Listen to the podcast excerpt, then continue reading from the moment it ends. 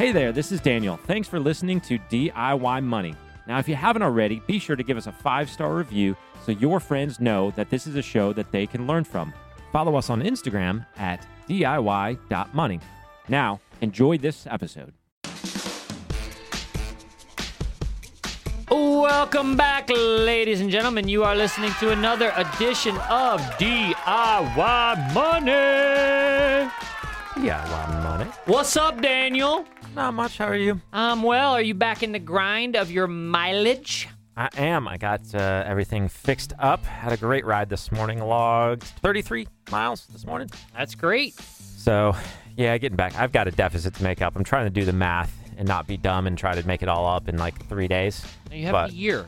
You can spread it out. Yeah, but it's kind of yeah. But you want to plan for you know other life happens Yep. throughout the year. So I got about an 80 mile def like for where I should be this year at this point in the year. I'm about 80 miles behind. Okay. So a couple big rides coming up these next uh, couple weekends to try to you know catch up a little bit here and there.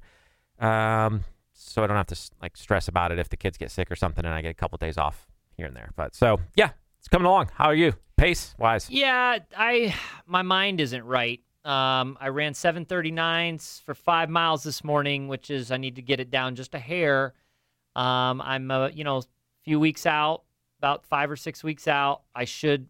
I mean, it's doable, but my mind, I'm really struggling in my mind. Even as I was finishing it up today, I was like, "Oh, there's no way I could do this for eight more miles." You can do it. I got to get my Come on. mind right. This is our time now. Our time, our time, our time. Titans on three. One, two, three. Titans! And then I, you know, I shot a video for the DIY tribe. First of all, if you're not on the DIY tribe on Facebook, I understand you might not be on Facebook, so you're on Like our some Insta people. page. Great that you're following Instagram, but our DIY tribe page is is what I want to come up with a cool term. I got nothing. Um, It's on fire. It's on fire. It's lit. It's my, Kids still use lit or I don't know. Is fleek a bad word? I think it's on fleck. My kid says Isn't it? that. Is it? Is it can now anybody fleek? tell me is fleek a bad word? Okay, Abby, fleek. get up. If you're gonna talk, get up to the microphone. You can't. We got Abby. Wait, McKay who's in Abby? Studio. Abby's our newest uh, uh, employee of Jewel Financial. She's been in the studio for our other radio segments this morning. Welcome, Abby. Thanks. We got to Thanks, get. We got to guys. stay. er, One of the best compliments we get is our short uh, shows. So we're gonna get right to it. But yeah, why are we talking about non-financial goals? uh, I don't know, but any because we set them, we, We set did. them, and and it's important to uh, to set these goals on fleek. Comparative more on fleek. Uh, it's a slang, stylish or perfectly chosen or put together. So my run was on fleek. Wait, what was I? Was I? Was that in reference to running? What was that in reference to? I don't know, but you called it fleck. No, I didn't. I said fleek. Bottom line is, I got to get my mind right. I got to get my mind right. I can do it, and I've got to. Uh, I've got to focus on it. But We got to get to the question. we're not going to focus on that today because we've got a great question from Chesney, new listener, by the way. Chesney, what do you got? Hi, my name is Chesney. Um, I'm a new listener to your show. I'm from Charlotte, North Carolina. I'm looking to uh, possibly open a savings account. I I work with um, I have a Credit Karma account, so I can monitor my credit there. Lately, um, they've been showing ads for their savings accounts. Um, it says no fees, no no penalties. Um, it's insured, but something about it just kind of makes me um, pause. Have y'all heard of this yet, or um, do you have any thoughts on Credit Karma savings? Thank you. What do you got regarding the credit karma? Yeah. So what you are experiencing here is uh, what is essentially the equivalent of a private label solution, and let me explain that. When you go uh, into the uh, grocery store or the supermarket where you shop, for us here uh, locally in Lexington, that's Kroger. Uh, a lot of times, what you'll see is a private label sort of product. Uh, that could be ice cream, it could be pizza, it could be whatever. It's the store brand, right? You go in there, it's a store brand, it's cheaper. It's not, you know, you're not paying for some name brand. But in reality, Kroger's not in the business of actually producing a lot of those particular products. They actually uh, go somewhere else. Somebody else produces them. Usually, it's actually a big name brand, and then they slap their name on them. So what you are looking at is a Credit Karma savings account. It's not actually Credit Karma Bank. Uh, if you scroll down, actually, if you go to creditkarma.com forward slash savings to where they uh, talk about this, you scroll all the way down to the bottom to the fine print. It says banking services provided by MVB Bank Incorporated. You go to MVB Bank's website, and you find out that they're just like any other bank. They have personal savings accounts, checking accounts, they do loans, etc. So what Credit Karma is doing is they're just kind of providing sort of this service, and they have contracted with MVB Bank. Now they do mention that they uh, you earn a high yield savings rate across a network of 800 plus banks, and I don't. That's what I don't get on this page. If that 800 plus banks is uh, certainly MVB does not have 800 plus locations. Uh, maybe they do, but that, that, that sounds weird. Or uh, maybe they're kind of farming out the actual account to various different banks based on yield and so forth. I'm not 100% sure what that is. There's not fine print explaining exactly what they mean by 800 plus banks. So uh, ignore that for a minute, but realize that your banking services are provided by MVB Bank. They are an actual bank, which means that the savings account is FDIC insured because they are a member of FDIC. What that means is if MVB Bank were to go out of business, you have insurance up to the FDIC limits. Um, so therefore, you know that uh, claim that the account is insured is okay. You actually see this a lot uh, in today's sort of technological sort of environment uh, where you have these online services that provide a completely different product will partner with a bank uh, and the bank doesn't really care about their name being sort of on the headline or, or anything like that. And uh, it's good for Credit Karma or or these particular websites to push it because there's some kind of uh, you know co-relationship where, where they're going to get uh, a cut of the the revenue from that. How is the revenue made? Well, simple. You uh, put money into a savings account. The bank is going to pay you that 1.8% yield that's as of current. That'll fluctuate uh, as yields go up and down. But then the bank turns around and they uh, do auto loans. Let's see. In this case, at MVB Bank, they do auto loans, home equity loans, uh, business loans, commercial lending, etc. And so they're going to take that uh, cash that's in your savings account and they're going to use that to essentially loan out, uh, make loans, and charge a higher rate of interest on those loans. That's not shady. That's what every bank does. So it sounds weird like your cash isn't really there. In your cash you know, it's not technically there. It's a number on the bank's balance sheet. But if you need to withdraw it, it's there. You can get to it. It's still fully liquid uh, and so forth. And you're not really necessarily dealing with Credit Karma for all intents and purposes. So, uh, you know, I'm not going to guarantee it. I'm not going to say that, hey, this is safer than going down to, you know, JP Morgan or, you know, your local bank.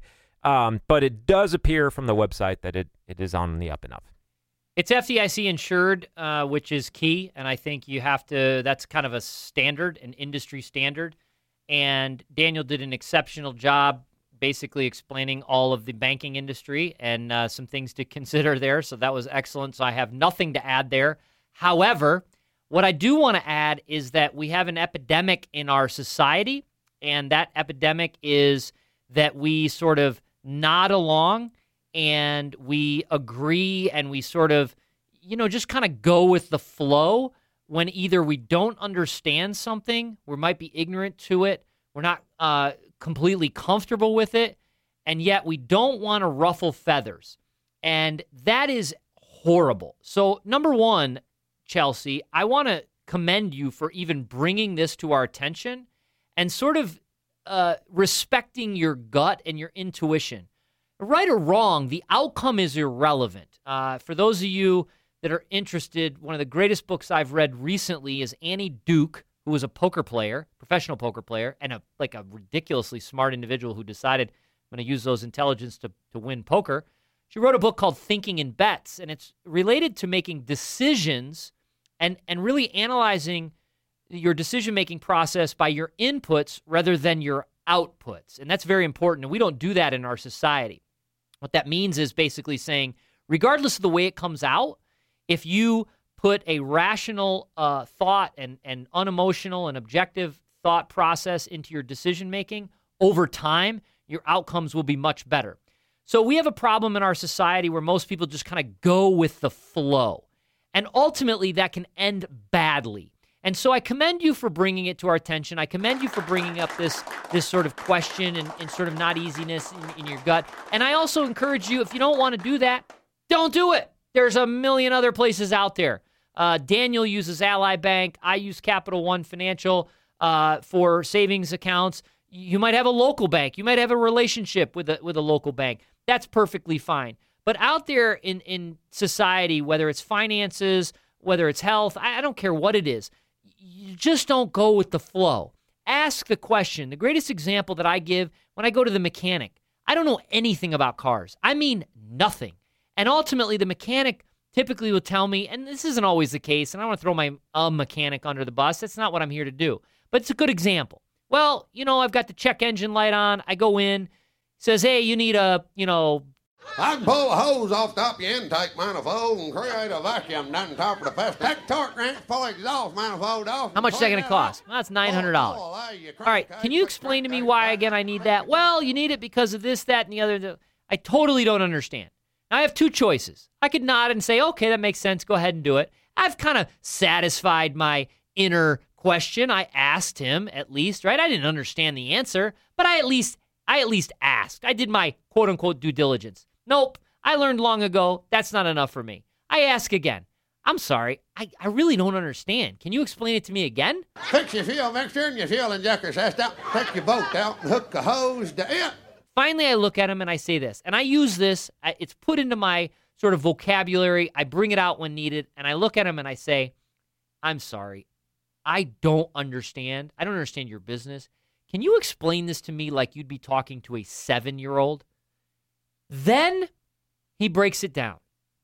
And I got to tell you, guess what? Nine times out of 10, once I understand it, I go, so basically what you're saying is I don't really need this, but it's a recommended adjustment.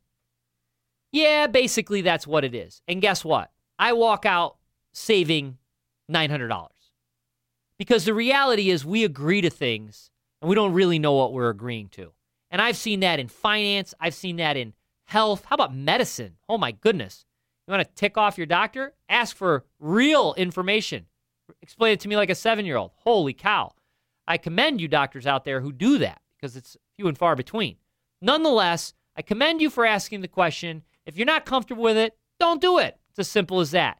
If you missed any part of Daniel's answer regarding the actual banking industry and how that thing works, you can go back and listen to that. Excellent question. Anything else to add, Daniel?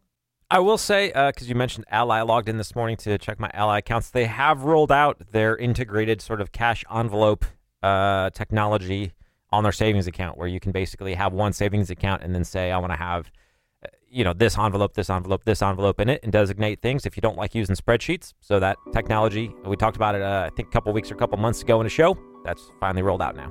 Excellent. There you go. Ally Bank. Is it just ally.com? A L Y? Correct.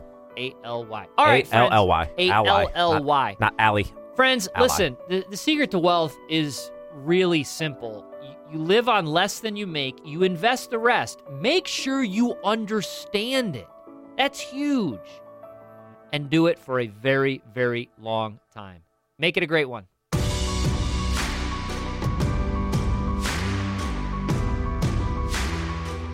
Thanks for listening to this episode of the show. If you want content delivered to you regularly, be sure to follow us on Instagram at DIY.money. And if you want your question aired on the show, be sure to send that to us and you'll get a $25 Amazon gift card. This show is for entertainment and educational purposes only and is not intended as personal financial advice. Before making any financial decision, please do your homework and consult a financial advisor as needed.